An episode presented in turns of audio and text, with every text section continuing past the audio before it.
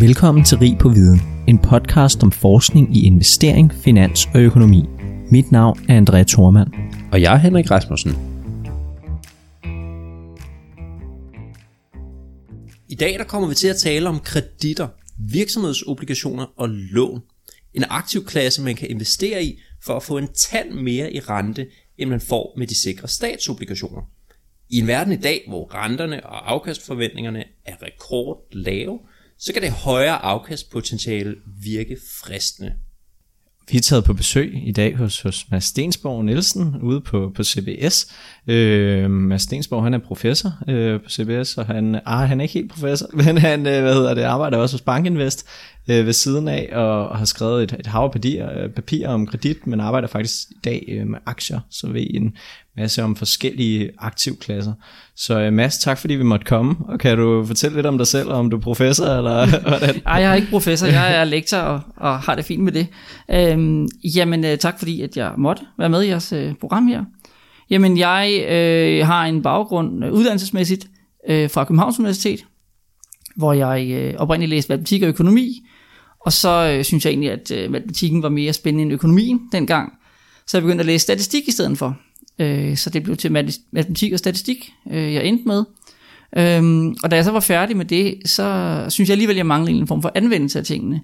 Øh, og det blev så øh, til, at jeg skiftede til CBS, og så læste en øh, PhD i finansiering der, som var sådan et, et optimalt mix mellem at bruge de værktøjer, jeg havde fra Københavns Universitet, altså matematikken og statistikken, i en øh, anvendelse, øh, som så blev finansiering. Så man kan sige, at jeg vendte tilbage til økonomien igen, efter at have været på afveje i matematikkens verden uh, i nogle år. Hvad hedder det? Nu, nu sagde jeg jo lidt det her med, at du arbejder som aktier i dag inde hos Bankinvest, men, øh, men mange af de papirer, du har skrevet historisk, har været om, om kredit, som vi skal ja. tale lidt om i dag. Kan du ikke fortælle lidt om måske sådan lidt forskellene, hvordan det er at arbejde med det ene kontra det, det andet, og hvorfor du startede med at øh, interessere dig for kredit, måske? Jamen jeg tror, øh, grunden til, at det startede med kredit, det var jo blandt andet, fordi jeg havde en, øh, en phd vejleder som var meget David Lando, som var meget interesseret i kredit og vidste meget om det, øh, og hvor det passede godt med, at jeg kom med den her meget tekniske baggrund, og, og der er der bliver tingene hurtigt lidt tekniske. Øhm, så på den måde, så var det en, en verden, der, der passede godt til det, jeg kom med øh, i, i bagagen. Øhm, man kan sige, det, det er måske meget forskelligt på den måde, at der er mange, der ved, hvad en aktie er, eller i hvert fald tror, de ved, hvad det er, og, og, har en mening om en aktie. Og, og hvis man bare har en mening om noget, så kan man jo også øh, foretage investeringer ud fra det, hvis ellers man, man tror på det, man, man, man nu har bildt sig selv ind. Øh, men kredit er måske, for det første er det sværere at handle, så det er, øh, det er ikke lige så nemt at komme i gang med, øh, og det er typisk ikke noget, som man som privatinvestor umiddelbart øh, kaster sig over, fordi at, at det, det er ikke nemt at investere i som privatinvestor. Det kræver noget mere viden, men også, at der er også nogle, nogle rent praktiske ting omkring markedsforhold, øh, som, som gør, at det er ikke noget, man bare lige kan gå ud og investere i på samme måde. Så, så det er i virkeligheden to vidt forskellige verdener, selvom det, det udspringer af meget det samme, nemlig noget med, med, med nogle underliggende virksomheder og, og hvordan de klarer sig. Og hvad er det, fordi hvis vi lige bare tager et spadestik dybere på det her med markedsforholdene, hvad er det, der gør, at private ikke rigtig kan være med her? Fordi det er jo nok også det, der gør, at man ikke ved så meget om det. Det, det tror jeg, du har fuldstændig ret i. Man kan sige, øh, det kredit, som vi taler om i, i dag, som er virksomhedsobligationer, øh, det handler jo om, at der er en virksomhed, der gerne vil låne nogle penge.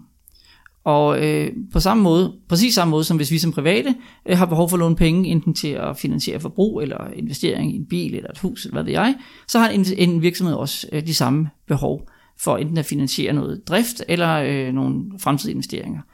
Men det er klart, at en virksomhed, den skal ikke bare låne 100.000 eller en million, de skal låne langt større beløb. Øh, og jeg som privat investor har typisk ikke penge nok til, at jeg kan låne dem ud til hvad ved jeg, en virksomhed som Carlsberg, eller Mærsk, eller, eller hvad søren ved jeg. Så, så det er ikke aktuelt for mig som ene investor at låne nogle penge til en virksomhed. Øhm, så, så på den måde kan man sige, så er, det ikke, så er det ikke på samme måde muligt, som hvis jeg gik ud og købte en aktie. Den kan jeg købe for en, en formodentlig rimelig pris med, med det beløb, jeg nu har investeret for. Så jeg har simpelthen ikke penge nok som enkelt investor til, at det overhovedet er aktuelt. Men kunne man så ikke, fordi det tænker jeg også, man gør med aktier, altså virksomheder skal jo også, når de laver en kapitaludstedelse eller et eller andet, så splitter de jo så bare op i mange små dele, og så kan alle være med. Ikke? Kunne man ikke gøre det samme med, med obligationer, principielt set, og hvorfor gør man ikke det? Jo, principielt set kunne man sagtens. Øh, man kan sige, øh, det, nu snakker vi før om det her med, at, at kredit kan hurtigt blive lidt teknisk. Øh, hvis jeg skal ud og låne penge til en virksomhed, så skal jeg også på en eller anden måde have en idé om, om de vil være i stand til at, at betale dem tilbage igen. Så det vil sige, at jeg skal i hvert fald bruge noget mere tid på at sætte mig ind i, er det en god eller en dårlig idé at låne den her virksomhed penge, og hvad er, hvad er rimeligt, at jeg skal have i rente for at foretage den investering.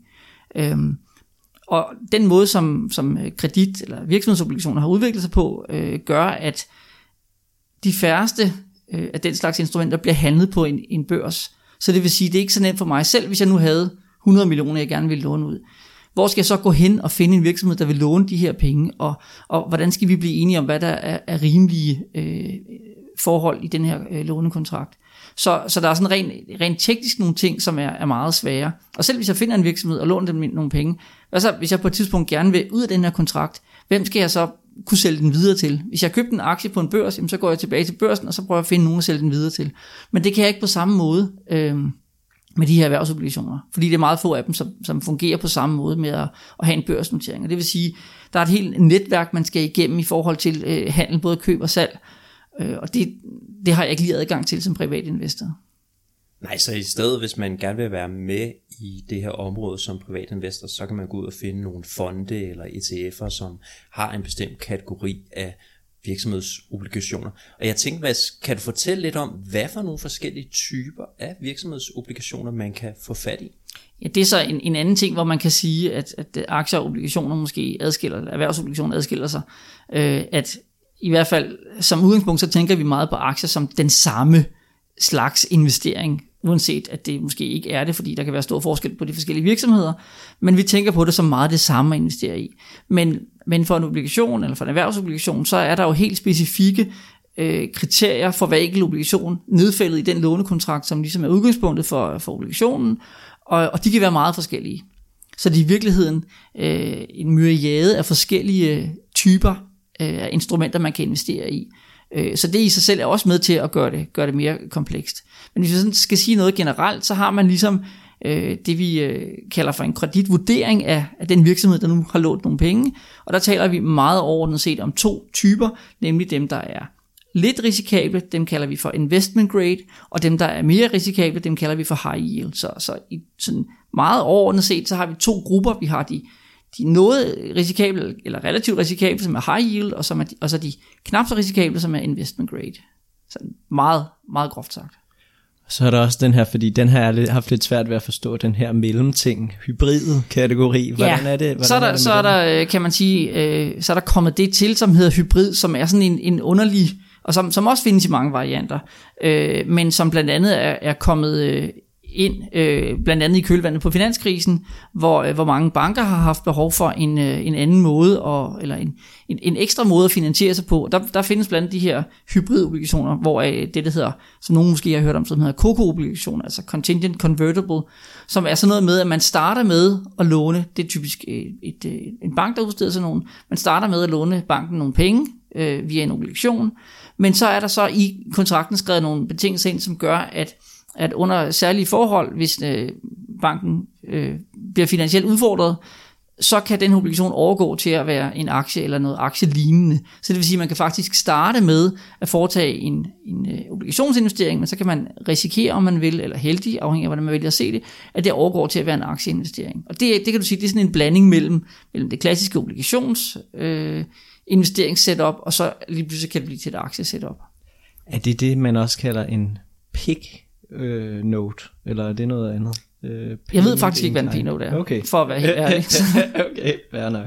Øh, hvad hedder det? Noget, jeg gerne lige vil dvæle lidt ved, det er det her med, at selvom private investorer måske tit kigger mest på aktier, de fleste af os ved mest om aktier, så er det jo også det, der er mest risikabelt.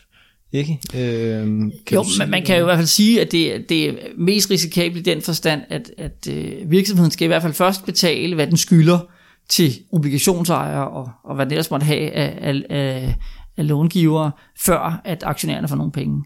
Så på den måde kan man sige, at hvis det begynder at gå skidt, så den, der bliver ramt først, det er alt den lige aktionærerne. I hvert fald i princippet. Det er ikke sikkert, at det altid går sådan i praksis, men i teorien, så er det aktionærerne, der står først for.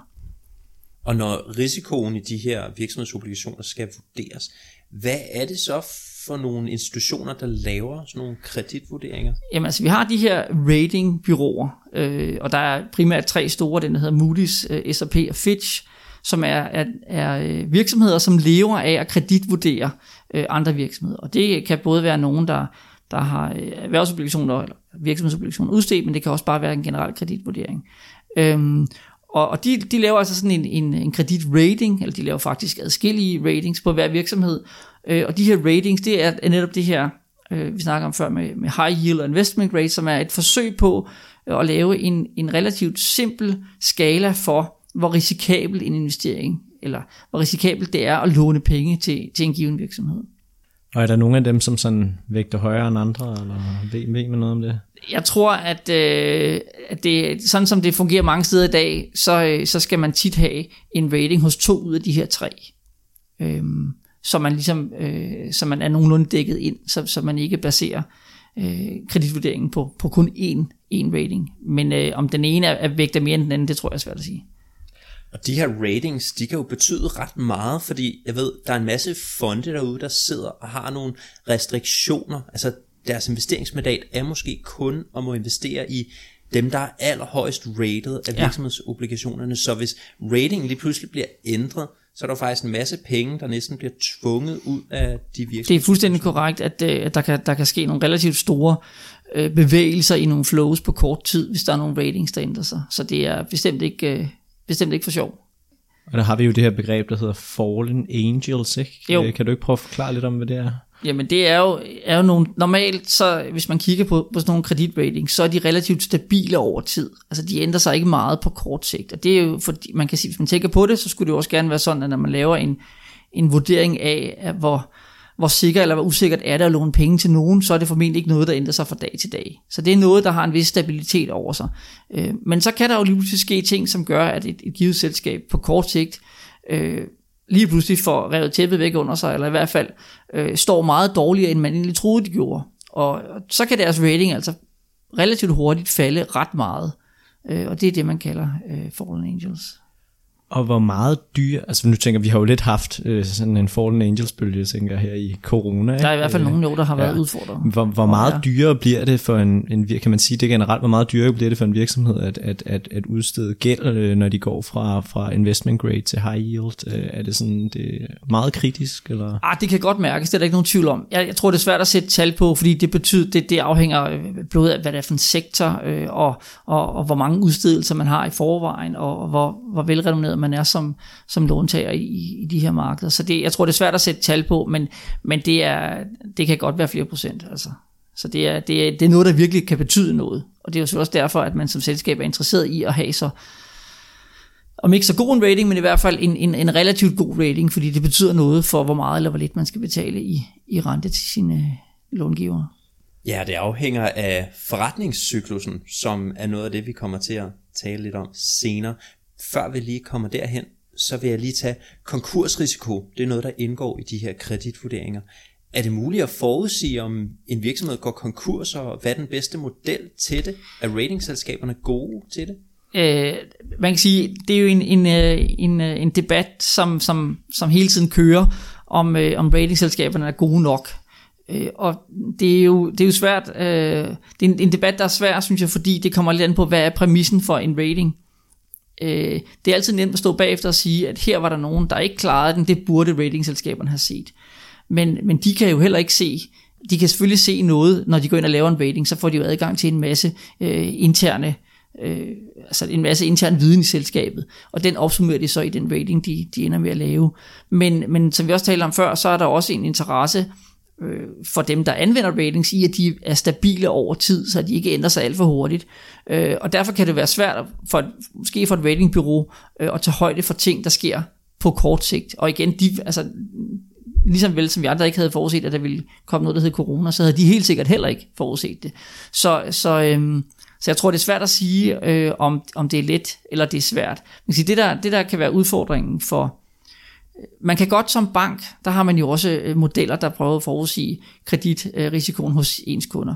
Og det, der kan man faktisk godt lave nogle relativt stabile og, og solide og troværdige modeller. Og det kan man først og fremmest, fordi man har, de store banker, de har rigtig mange kunder. Og det vil sige, at man har rigtig meget data, man kan komme ind i sådan en model, og så kan man få nogle relativt præcise forudsigelser. Men, men det marked, vi taler om her, det er jo ikke, ikke, ikke voldsomt mange selskaber, som er så store, så det er relevant for dem at udstede erhvervsobligationer. Og det vil sige, når ikke der er så mange, der udsteder dem, så er der så heldigvis heller ikke så mange, der går konkurs som konsekvens af deres udstedelser. Og det vil sige, at det datamateriale, man i princippet har arbejdet med, det er ikke ret stort. Og det gør bare, at det er svært at lave nogle pålidelige modeller. Øh, så det er ikke, det er ikke nemt. Jeg tror, det er meget det, man, man, man læner sig op af i dag, det er, at der findes nogle markeder for nogle afledte finansielle instrumenter, hvor man sådan ud fra dem kan sige noget om, hvad man tror kreditsandsynligheden er. Men sådan nogle rent objektive modeller, de er rigtig svære at lave på det her øh, segment.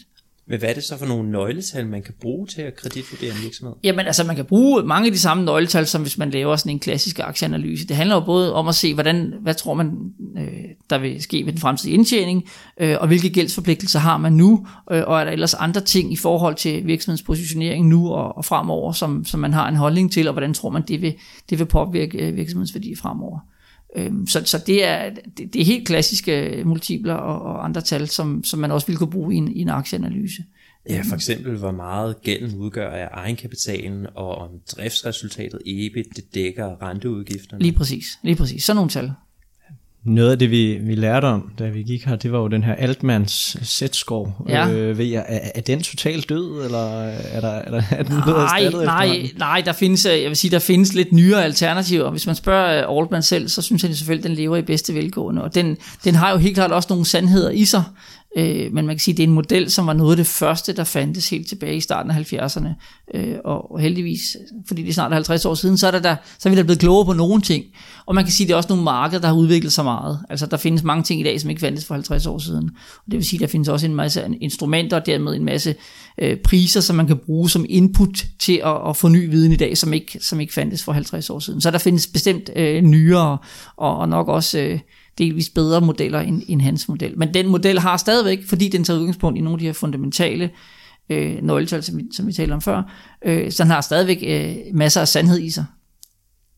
Og Mads, nu skal vi jo til at gå lidt dybere ned, fordi du har skrevet et meget kendt studie om, hvordan rentespænd, credit spreads på engelsk, de udvikler sig over virksomhedernes forretningscyklus. Kan du starte med at fortælle, hvad det her papir egentlig handler om, og hvorfor du skrev det? Jamen altså, grunden til, at jeg skrev papiret som en del af min, øh, min øh, phd afhandling i sin tid, jamen det var fordi, at, at det, var, det var faktisk mere fordi, at det var et område, hvor jeg kunne bruge nogle af de her matematiske værktøjer, som jeg havde, havde fra min studietid øh, i, i en konkret sammenhæng. Og så fordi det var et område, som på daværende tidspunkt ikke var så velstuderet. Det er det så blevet sidenhen, men, men dengang var det, var det relativt nyt. Og det handler sådan set bare om at relativt banalt at sige, jamen der er forskel på, hvor let eller hvor svært det er for en virksomhed at låne penge i opgangstider kontra nedgangstider. Øh, det er sådan kort fortalt, og det er det, vi kalder business cycle på engelsk, altså at der er perioder med, med høj vækst og perioder med, med, med lav vækst. Øh, og det er klart, at for en virksomhed, så er det i visse perioder lettere at låne penge, når det går godt, generelt godt i økonomien, øh, end når det går skidt. Øh, og, og det, som, som jeg, jeg så prøver at kigge på i det her papir, det var så prøve at sige, hvilken sammenhæng er der mellem øh, de variationer, der er over tid, og så hvilket gældsniveau virksomheden forsøger at, at vælge sådan, som sit optimale gældsniveau øh, over, over tid. Altså det vil sige, når man på en eller anden form for gennemsnitsbetragtning, hvor man både skal, skal kunne klare de gode tider og de dårlige tider. Og du studerede de her rentespænd. Kan du fortælle, hvad det er? Ja, altså et rentespænd er jo i virkeligheden bare forskellen mellem den rente, som en virksomhed skal betale for at låne penge, og så det, som øh, hvad skal man sige, en, en stat eller, eller øh, typisk er det, at måler man øh, rentespændet som forskellen mellem virksomhedens rente og så den rente, som stater kan låne til. Fordi det tænker man på en, som en sikker investering. Hvis den danske stat låner penge, så tror de fleste af dem, der har lånt den danske stat penge, at de skal nok få deres penge igen. Så det tænker man på som en relativt sikker investering. Og spørgsmålet er så, hvis, hvis eksempelvis Carlsberg eller øh, Mærsk, de gerne vil låne nogle penge ved at udstede en obligation, hvor meget mere skal de så betale i rente? Og den renteforskel, det kalder man så for rentespændet. Men er det ikke fordi, at du finder frem til, at det skal sige, logisk nok, at rentespændet bliver større øh, i usikre tider, ikke? Altså, Jo. jeg tænker, da du gik i gang med det, var det så ikke sådan en, var det En bare for at få det bekræftet, eller? Jo, man kan sige, det, der, der, altså, udgangspunktet er jo ikke særlig overraskende, at det er klart, det er dyrere at låne penge, når det går skidt, end når det går godt. Og det er sådan set ikke særlig overraskende. Øh, så, så, så grunden til, at, at jeg synes, det var interessant at skrive papiret, det var for det første at få, få, få skabt et link mellem de her variationer i øh, finansieringsmulighederne over tid, og så hvad det havde indflydelse på øh, virksomhedens generelle gældsniveau. Så det var den ene ting. Øh, og så den anden ting, det er, at, at det man kan se, det er, at øh, først snakker vi om rentespænd, men i virkeligheden så har man jo en hel øh, række af rentespænd, fordi man har et rentespænd øh, til hver hvad skal man sige, løbetid på et lån. Så man kan forestille sig, at man har et rentespænd for et år, et for to år, et for tre år osv. Og hvis man ligesom tegner dem op, så får man sådan en hel rentespændskurve, og og det er i virkeligheden det, øh, som, som det her papir handler om. Det er mere, hvordan den kurve den ændrer sig. Så den korte ende, altså de lån, der har meget kort løbetid, de ændrer sig mest øh, som følge af business cycle, hvorimod den lange ende, altså lån med lang løbetid, de ændrer sig mindre. Og det igen, det er ikke, det er ikke på nogen måde overraskende, men det var mere et spørgsmål om at sige, det her det er det, vi kan se rent empirisk, men hvad er så sammenhængen mellem det og så øh, virksomhedens muligheder for, for øh, at optage gæld sådan på lang sigt? Fordi det er klart, hvis først man har optaget noget gæld som virksomhed, så kan man ikke bare lige komme af med det. Så har man måske brugt pengene øh, til nogle investeringer, og så går der nogle år, før man får de penge ind igen. Så man skal jo hele tiden overveje, hvad er ligesom den optimale øh, gældsrate øh, for mig som virksomhed, øh, og hvordan hænger det sammen med de her fluktuationer i korte og, og lange kreditspænd? Ja, så du fandt jo frem til, at renterne på de korte virksomhedsobligationer, de stiger jo betydeligt mere end Ja. renterne på dem, der Ja. har længere løbetid, Ja. når det går dårligt Ja. i økonomien. Ja. Hvad er forklaringen på det? Hvorfor er det sådan? Jamen det er klart, det er jo, det er jo et spørgsmål om, at, at øh, det er den kortsigtede risiko. Og hvis vi er i en periode, hvor det går skidt, jamen så, øh, så er, sandsynligheden for, at det går skidt om kort tid nok også relativt stor. Og det vil sige, hvis en virksomhed skal tilbagebetale lån om måske et halvt år, så er det sandsynligt, at måden den tilbagebetaler på, det er ved at gå ud og låne nogle nye penge. Så det vil sige, at den skal altså ud og låne nogle nye penge inden for måske et halvt år, i en periode, hvor det generelt går skidt i økonomien. Og det, det er klart, det, det bliver mere, en mere, risik, mere risikabel lån, og det vil sige, at investorerne vil derfor kræve en højere rente. Så det, det, det, det er helt banalt, at det er et spørgsmål om den kortsigtede risiko. Den er bare større i perioder, hvor det går skidt.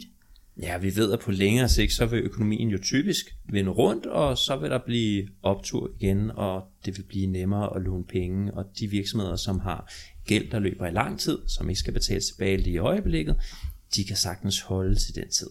Ja, det er i hvert fald en del af tankegangen. Ikke? Øh, så, det er, så det er generelt den, den øh, kortfristede gæld, og det er også det, man meget, når man bygger sådan nogle øh, modeller for de her ting, og brug for, hvad vi talte om før, så er det i højere grad den, den kortfristede gæld, altså den gæld, der skal tilbagebetales inden for de første måske 1-5 år, det er den, man i højere grad fokuserer på, fordi man kan sige, der kan nå at ske så mange ting på længere sigt, som gør, at den gæld, der først forfalder om, om 10 eller 15 år, den er vi ikke så bekymret for, fordi der er masser af tid til at tjene de penge, der skal til at tilbagebetale den med. Men den gæld, der skal tilbagebetales på kort sigt, der skal vi bruge nogle penge inden for relativt kort sigt, og der kan man måske være mere i tvivl. Og gearing, det er noget af det, som du også finder frem til influerer på de her rentespænd. Altså jo mere gæld en virksomhed har, jo højere rente vil investorerne typisk også forlange, altså et Ja. større spread. Ja, Og du finder frem til, at virksomhedernes gæld eller gearing, den typisk stiger, når den økonomiske vækst den falder, altså når det går dårligt i økonomien. ja. Kan du forklare, hvordan det hænger sammen? Ja, man kan sige, at en del af det er sådan set bare ren mekanik eller, eller ren teknik, fordi mål, man, måden man, man, man tit måler gearing på, det er, at man måler øh, gælden i forhold til gæld plus egenkapital. Øh, Og egenkapitalen, den kan vi observere, typisk er det børsnoterede virksomheder, vi kigger på, så de har en aktiekurs, så det vil sige, at de har en markedsværdi af deres samlede udstående aktier, så den kan vi relativt let få en værdi øh, på, og i dårlige tider, så falder den. Gælden, den kan være sværere at, at få øh, pålidelige markedspriser for, så der bruger man typisk en bogført værdi. Og det vil sige, at i perioder, hvor det går skidt, så falder værdien af aktierne, mens gælden bliver nogenlunde stabil, alt andet lige, fordi at det er bare et bogført tal. Og det vil sige, det betyder bare, at så vil gearingen stige rent, rent mekanisk. Så det kan være en forklaring. Øh, Og en anden forklaring kan selvfølgelig være, at, at hvis ikke man får de indtægter, man havde regnet med, så kan man være nødt til at, at, at forsøge at, at låne til nogle flere penge. Og det vil selvfølgelig også øge gearingen. Ja, det vil være det samme ved, altså jeg tror, den måde, vi måler meget gearing på, det er i forhold til driftsresultatet, ikke? Jo. Og igen, driftsresultatet falder jo i, Ja, i dårlige præcis, tider, præcis. ikke? Og så Ja. stiger gearing, så det er jo faktisk ikke fordi, at virksomhederne går ud og tager flere lån. Det, det, det er ikke Nødvendigvis. nødvendigvis i hvert fald det, der er tilfældet, nej. Øh, så, så det er en, en del af det er ren mekanik, kan man sige. Ikke? Det giver meget god mening, selvom at i virkeligheden så falder værdien jo så af gælden også Det i gør de her den. Det- tider, det- ikke? der er ingen de udstående obligationer bliver mindre værd. Der er ingen tvivl om, at hvis man, øh, hvis man måler gælden ved hjælp af markedsværdier, og det kan man godt i et vist omfang, øh, hvis ellers det er gæld, der er tilpas frekvent handlet, så vil man, så vil man ikke se det på, på nær samme måde, fordi så er det klart, så vil værdien, i hvert fald i et vist omfang, af gælden også falde. Er der, er der andre ting, nu er det nok ikke noget, du har skrevet speci- specifikt op lige i det her papir, men, men jeg tænker sådan andre ting, der bevæger sig over, øh, hvad hedder det, cykler. Altså jeg kommer til at tænke på, nu sidder vi meget inde på, på mit arbejde med de her covenants, øh, hvad hedder det, kreditaftaler, ikke? Øh, ved man noget om, om de bliver sådan mere aggressive i opgangstider, eller mindre, eller ved man noget om det sådan over tid? Altså det er ikke noget, jeg har selv har arbejdet så meget med, men, men, men som, som jeg, så vidt jeg ved, så, så er det selvfølgelig igen som det meste andet øh, finansiering og økonomi, det er relativt banalt, at det er klart, at de perioder, hvor, hvor det går dårligt, og hvor det dermed er mere risikabelt at låne penge ud, der vil man også som, som långiver stille nogle strengere krav. Øh, så ja, man må, man må forvente, at der er flere klausuler eller covenants øh, i perioder, hvor, hvor, hvor økonomien har det knap så godt. Øh, der er også nogle øh, covenants, som, som bliver lavet på den måde, at de kan justeres automatisk over tid, øh, sådan så man, så man kan fx have en, en, der hedder, at, at den rente, som virksomheden skal betale, den stiger under øh, hvis, hvis visse forhold ændrer sig. Og det er klart, så nogle vil, vil jo godt kunne blive aktiveret i perioder, hvor, hvor virksomheden har det sværere. Skal vi lige, André, tage, hvad en covenant er for os, der ikke sidder med kredit i dagligdagen?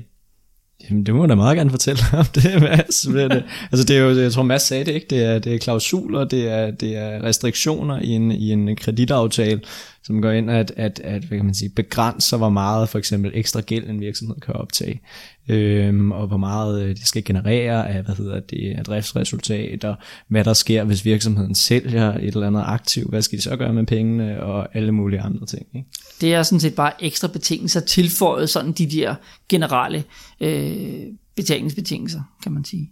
Men det har faktisk, men grund til, at jeg sådan dvæler lidt ved det, det er fordi, at altså, jeg kommer jo selv fra, fra aktier oprindeligt, ikke? og skiftet over, og det har bare virkelig overrasket mig meget, hvor, altså, hvor meget tid man skal bruge på de her ting, fordi det er jo sådan nogle 300-400 siders dokumenter. Ja, sådan altså det er, det er en, en solid gang søndagslæsning, det er der ikke nogen tvivl om. Øh, og det er klart, det er jo også tilbage til det, vi startede med at tale om, ikke? at det er bare, kredit er bare et komplekst område, så udover at det har en skala, der gør, at man som privatinvestor kan have svært ved ligesom at komme ind, øh, fordi det er nogle helt andre beløbsstørrelser, vi taler om, så er det også bare øh, netop, altså der er en masse ting, som man skal sætte så meget grundigt ind i, øh, og det behøver man ikke på samme måde, i hvert fald ikke, øh, hvis man som privatinvestor har 10 eller 20.000, man har lyst til at investere. Det, det kræver ikke samme nærstudie af, af dem, man nu investerer, eller i det her tilfælde giver lån til.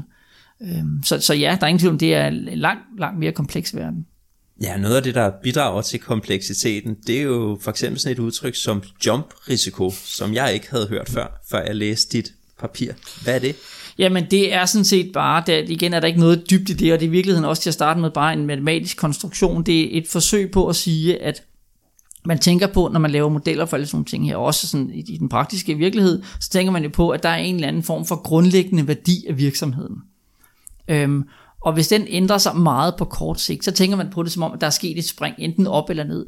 Det kan være, at det er et selskab, som lige pludselig vinder en, en, en, en stor ny kontrakt, som gør, at værdien af virksomheden lige pludselig øh, bliver markant større, eller i hvert fald de forventede fremtidige cashflows bliver meget større, og dermed også, at, at nutidsværdien af virksomheden bliver større. Det kan også øh, øh selvfølgelig gå den anden vej.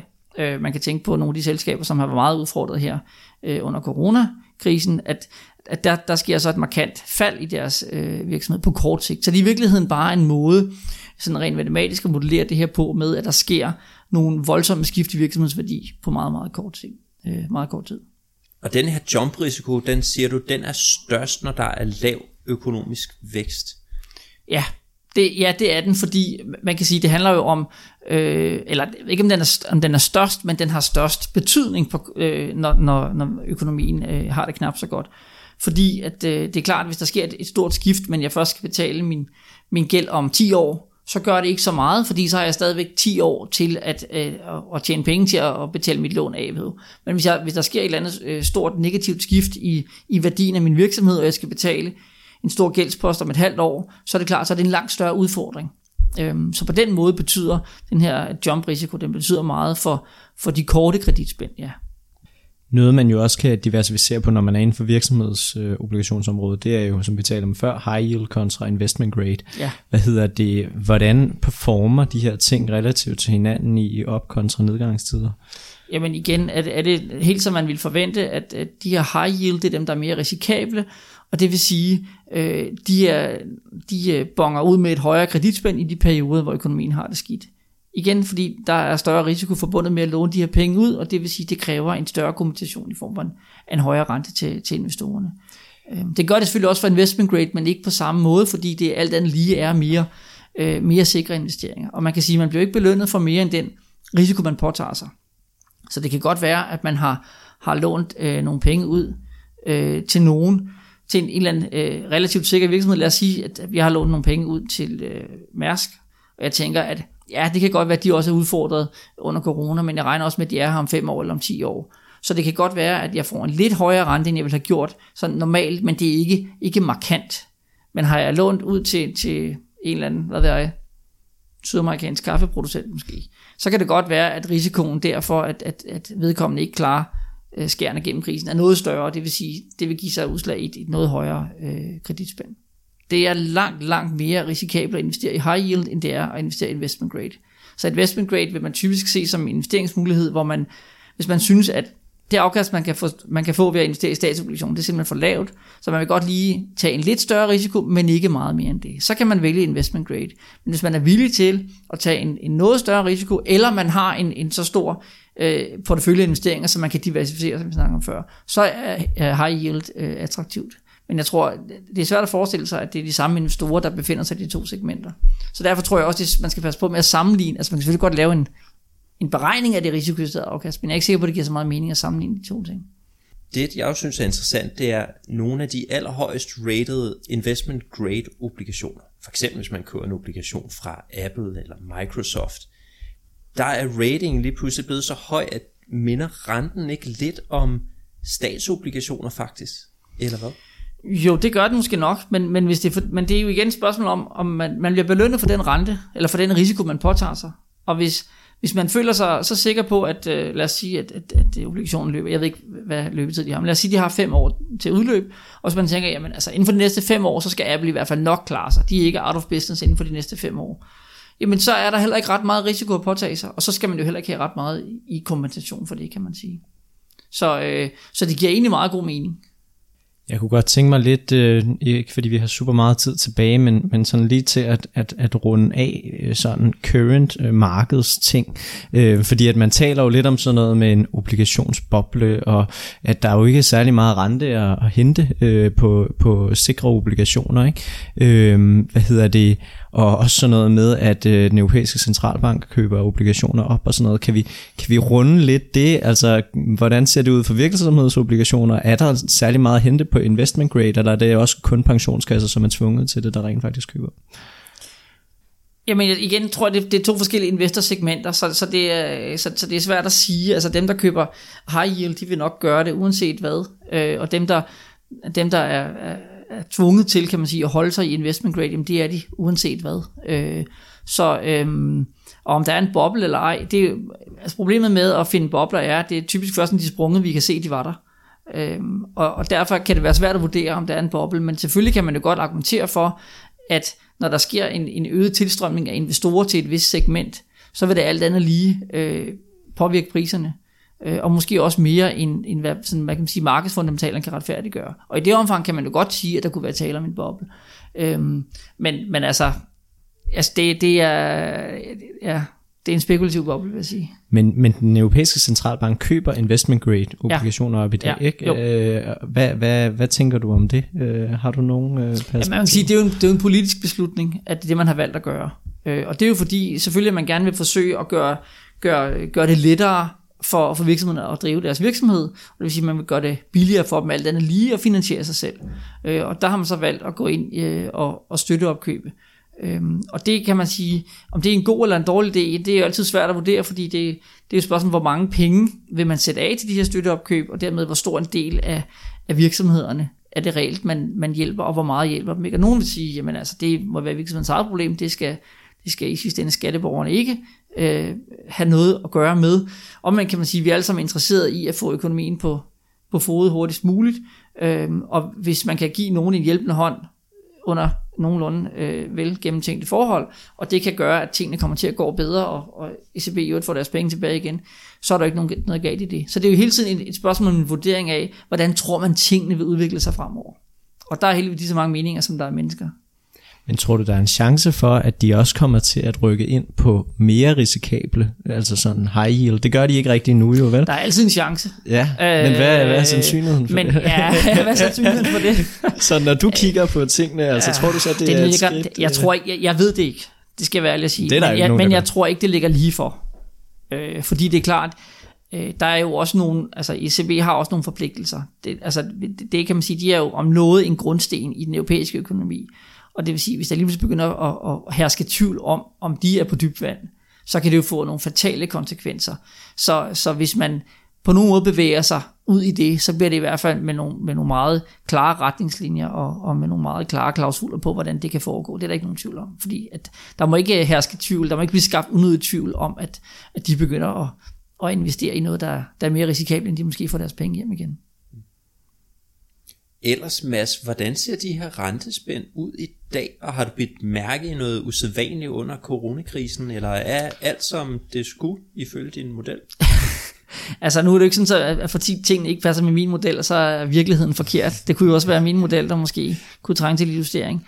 Øhm, nej, altså man kan sige, selvfølgelig har vi jo set, at, øh, at der er, er visse sektorer, hvor kreditspænden er steget ganske gevaldigt øh, øh, under coronakrisen. Og det er, det er jo de sektorer, hvor, hvor man kan se generelt, at selskaberne har det svært. Øh, og det er selvfølgelig øh, rejsebranchen som et eksempel, klassisk eksempel, hvor, hvor de ikke har nær den opsætning, som de havde forventet. Og det er klart, det gør selvfølgelig, at deres indtjening er en helt, helt anden, end de havde forventet.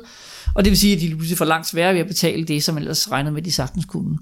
Øh, så det, det øh, kan man sige, det er helt naturligt at forvente det, og det er også det, vi har set. Øh, så, så, så kvalitativt har vi set det, som vi ville forvente. Og så kan man altid spørge sig selv, skulle det så have været stedet mere, skulle det være stedet mindre? Men det bliver meget hurtigt sådan en virksomhedsspecifik øh, vurdering. Så det er svært at sige, om, om, om hvad ved jeg, kreditspændet for Norwegians obligationer skulle være steget mere eller mindre, end det nu er, eller hvad det nu måtte være. Øhm, så, men altså kvalitativt, så har vi set de effekter, som vi også ville forvente, og som er dem, som man helt naturligt vil tro. Altså at det, det er bare sværere, når man tjener færre penge, så er det sværere at betale det, man skylder. Og det gælder for virksomheder, ligesom det gælder for os andre som private. Så siger vi tak, fordi du vil være med, Mads. Ja, selv tak. Tusind tak, det var virkelig godt. Det var en fornøjelse. Lige måde. Tak fordi du lyttede med til Rig på Viden. Vi håber, du blev klogere og vil lytte med en anden gang. På genhør.